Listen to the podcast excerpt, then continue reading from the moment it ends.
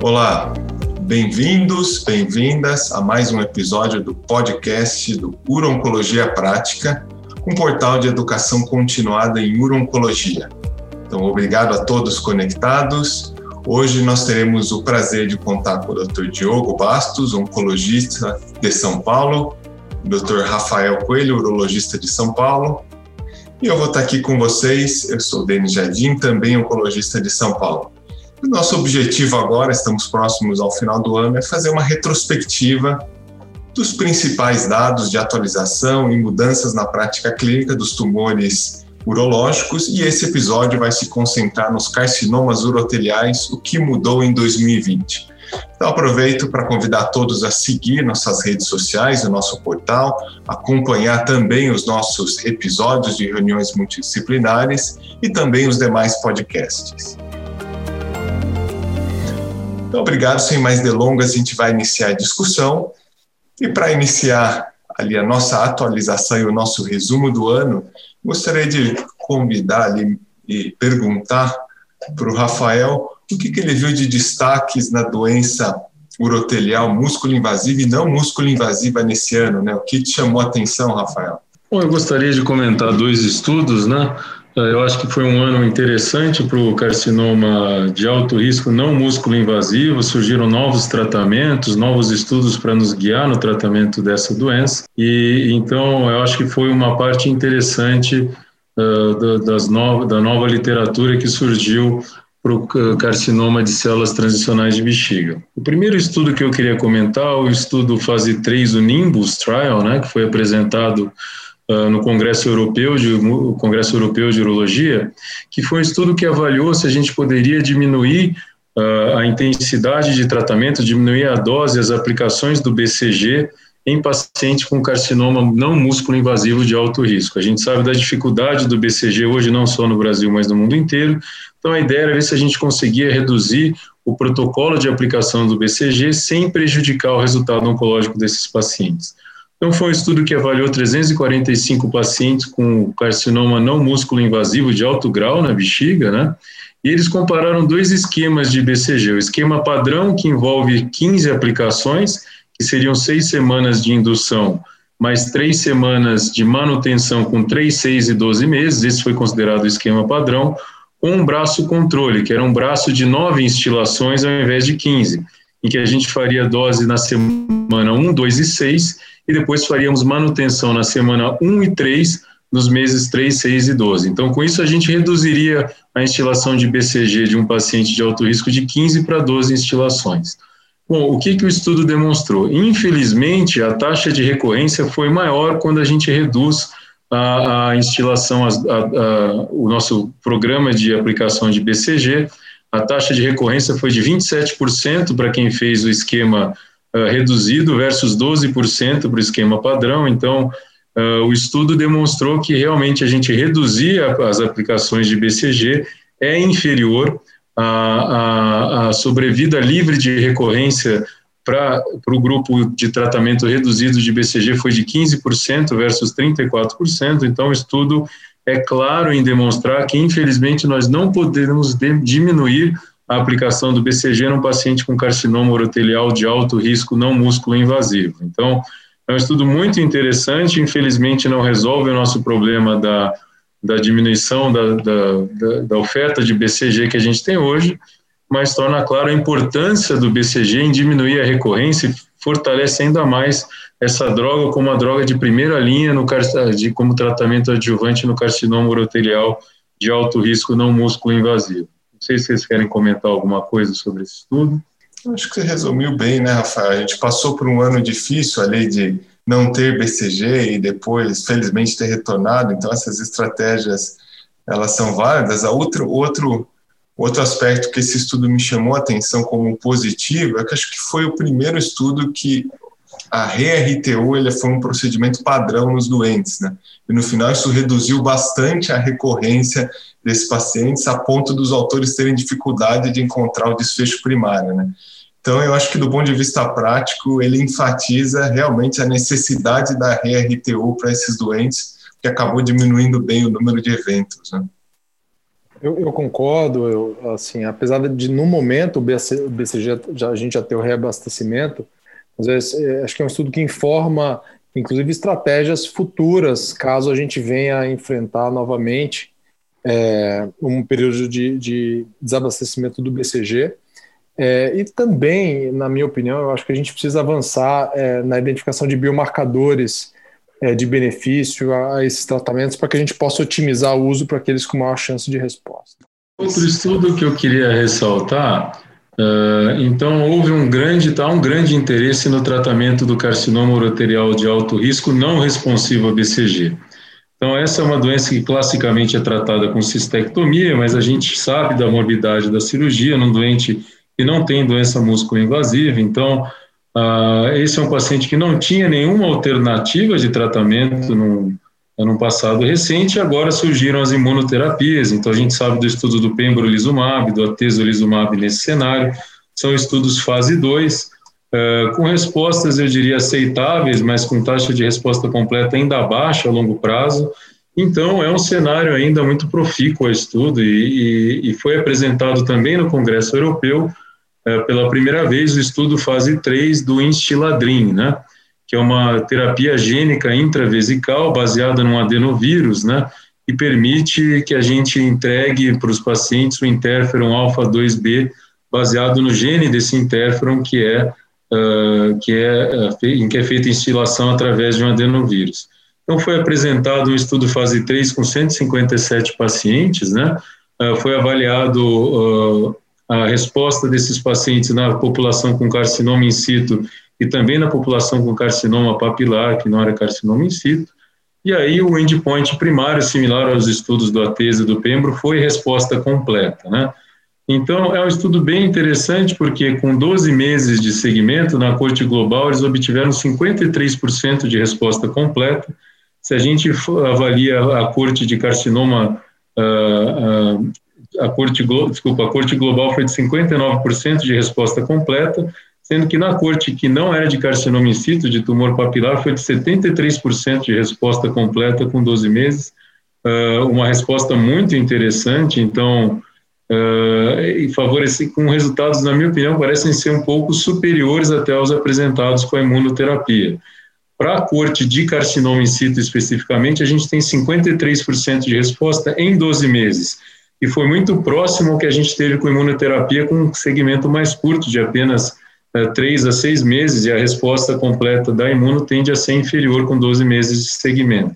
Então, parece ser um tratamento é, eficaz é, nesse cenário, é um estudo maior que os estudos da imunoterapia. Acho que é um tratamento que veio para ficar e talvez se torne a primeira linha aí no, no doente não responsivo a BCG, Uh, o perfil de segurança foi um perfil bastante interessante, então o, os efeitos colaterais mais comuns foram uma pequena descarga, e uma pequena uh, secreção vesical em um terço dos pacientes, um quarto dos pacientes teve fadiga, urgência 15%, mas nenhum efeito colateral severo, então bastante bem tolerado e com resultados em termos de resposta completa superiores aos da imunoterapia no mesmo cenário. Óbvio que não é um estudo comparativo head-to-head, mas a gente olhando esses resultados, eu acho que entusiasma aí com uma nova abordagem terapêutica para esses pacientes.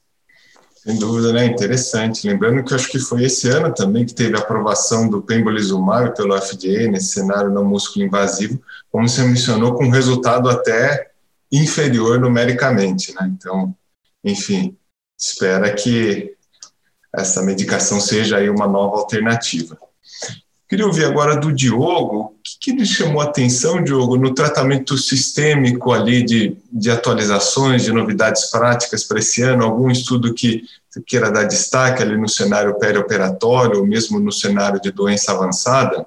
Bom, Denis, então vamos dividir aí no cenário da doença é, localmente avançada, da doença avançada, é metastática, né? Então, é, no cenário da, do perioperatório, na verdade, a gente não teve nenhuma mudança prática do que a gente faz no dia a dia, ou seja, a indicação ainda é para doença músculo-invasiva fazer quimioterapia neoadjuvante baseada em cisplatina, regimes com cisplatina, é, seguido de estectomia radical como tratamento padrão para a maior parte dos casos, E para os pacientes não candidatos a cisplatina, então, cirurgia é, seria o tratamento padrão sem quimioterapia perioperatória. Né? É, então, apesar de não ter, nenhuma, não ter tido nenhuma mudança prática, eu acredito que a gente vai começar a ver mudanças importantes é, nesses próximos anos, né, no, diria aí no médio prazo, curto médio prazo, com, em primeiro lugar, entendimento de bio, melhor da doença, então identificação de subtipos moleculares, biomarcadores, e vão selecionar pacientes para tratamentos com maior chance de benefício, né, já que, em última análise, o que a gente quer com os tratamentos sistêmicos é, é induzir uma resposta patológica significativa, de preferência a resposta patológica completa, ou uma resposta somente com é, neoplasia é, não músculo invasiva residual. Né? Esse seria o ideal. Então, esse, esse, é um ponto importante que eu acho que a gente vai caminhar para esses biomarcadores. Segundo lugar, a incorporação de outras classes de droga no cenário perioperatório, principalmente imunoterapia. Então, estudos muito interessantes de fase 2 foram apresentados esse ano, com várias drogas é, inibidoras de checkpoint imunológico. Eu chamo a atenção é, de um estudo que foi recentemente publicado na Nature Medicine, chamado Nabucco Trial, com ipilimumab e nivolumab, com respostas patológicas completas muito interessantes. É claro que estudos ainda pequenos e geradores de hipótese, né? mas eu pessoalmente acredito que vai ser incorporado sim. E a gente teve o press release do estudo de nivolumab adjuvante, como um estudo positivo, né? e um dado também do estudo de atezolizumab adjuvante, que embora tenha sido um estudo negativo apresentado na ASCO, dados de biomarcadores têm sugerido que, que realmente talvez a incorporação da avaliação do DNA tumoral circulante no pós-operatório pode ajudar a definir um subgrupo com maior risco de recidiva e, eventualmente, indicação de imunoterapia adjuvante. Então, acho que a gente vai ver mudanças importantes nesse cenário. No cenário da doença metastática, acho que é inquestionável que o principal estudo foi a, a apresentação do estudo Javelin 100, que foi apresentado na, na sessão plenária da ASCO em 2020, é, e que avaliou então um estudo de fase 3 randomizado com cerca de 700 pacientes é, com carcinoma urotelial metastático que já haviam sido tratados com tratamento com quimioterapia de primeira linha, com 4 a 6 ciclos de cisplatina e gemcitabina, e que foram randomizados. Metade recebeu avelumab de manutenção e metade recebeu foi só, só segmento. Né? Vamos lembrar que esses pacientes tinham que ter tido pelo menos doença estável ou alguma resposta à quimioterapia prévia. Os pacientes que progrediram não entravam no estudo. O que esse estudo mostrou de forma muito importante, de forma muito importante, foi um aumento da sobrevida global. Pela primeira vez a gente passou a ver aumento de sobrevida global com sobrevida acima de 20 meses para essa população, de forma significativa. É, então, é, na minha opinião, trazendo o avelumab de manutenção como é, nível 1 de evidência, com ganho de sobrevida com base nesse estudo, e a gente aguarda, então, a aprovação regulatória no nosso país para o uso dessa droga.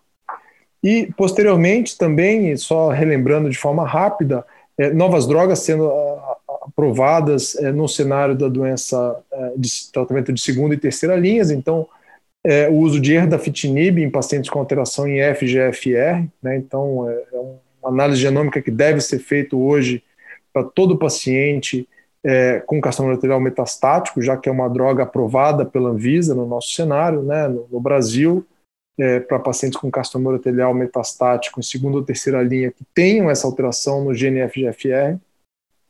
E também drogas muito interessantes, né, os conjugados anticorpo, anticorpo-droga, como por exemplo o enfortumab vedotin, é um tratamento muito interessante, aprovado pelo FDA, ainda não disponível no nosso meio, mas que demonstra taxa de resposta em torno de 40%, mesmo após a doença ter progredido a várias linhas de tratamento, inclusive imunoterapia. Então, acho que o cenário do carcinoma urotelial está também, felizmente, mudando rápido e a gente deve ver, então, a incorporação dessas novas drogas no cenário mais precoce e novas opções de tratamento surgindo na, na fase mais adiantada da doença.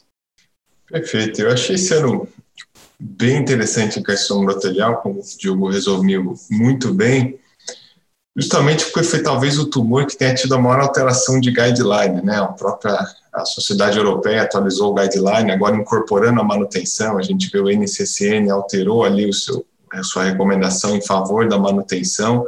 a gente vai provavelmente ter essa aprovação no Brasil. E o que foi interessante como conceito geral é quando esses estudos começaram a abrir e ter recrutamento, a gente tinha ao mesmo tempo os estudos de combinação, né? Tanto o estudo combinando a tesolizumab com quimioterapia, o estudo combinando pembrolizumab com quimioterapia em primeira linha, o Keynote 361, que pareciam até ser mais promissores do que o estudo de manutenção, que seria essa chamada switch manutenção, você troca a droga. No final, agora, esse ano, trouxe o conceito contrário, né? A manutenção parece ser uma estratégia muito mais efetiva do que a combinação de imunoterapia com quimioterapia em primeira linha, né?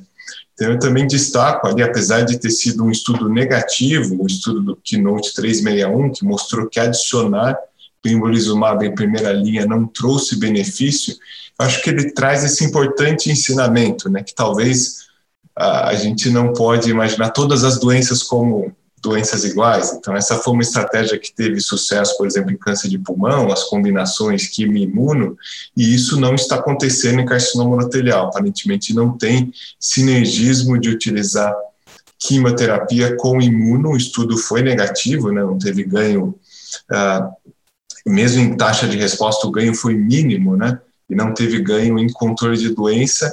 E também esse ano trouxe ali uma talvez ali um entendimento maior que por um lado a gente validou, como o Diogo mencionou, o FGFR como um biomarcador de seleção de pacientes, né? Esse ano foi um ano de consolidação que o erdafitinib se tornou mais próximo da prática. A gente tem visto como tem sido difícil identificar esses pacientes, mas por outro lado, todos esses estudos também mostraram a dificuldade do PDL1 como biomarcador em carcinoma urotelial. Né? Então, a gente vê os próprios estudos de combinação, tanto o InVigor quanto o Keynote 361, e mostram que o PDL1 ele é inconsistente identificar de forma isolada o paciente que seria ali um melhor respondedor para as diversas estratégias, né? Seja combinação, seja manutenção ou para uma eventual primeira linha como marcador isolado. Acho que a gente põe um pouco em xeque o PDL1, a sua consistência, por outro lado, a gente avançou bastante para a estratégia de manutenção. Acho que a gente conseguiu resumir bem. Eu gostaria de saber se o Rafael, o Diogo, tem algum comentário final, né, algum outro destaque. Acho que não, acho que foi um ótimo resumo da evidência. Eu acho que foi um dos, sem dúvida, foi uma das áreas que a gente mais progrediu nesse ano com estudos de impacto, né, que vão mudar realmente a conduta e o tratamento dos pacientes. Então, é um cenário, como o Diogo falou, empolgante. Acho que a gente tem potencial de mudar alguns paradigmas nos próximos anos. Perfeito. Então, agradecer a todos a atenção. Estamos encerrando mais esse episódio. E fiquem conectados, sigam o Portal Oncologia Prática e muito obrigado a todos.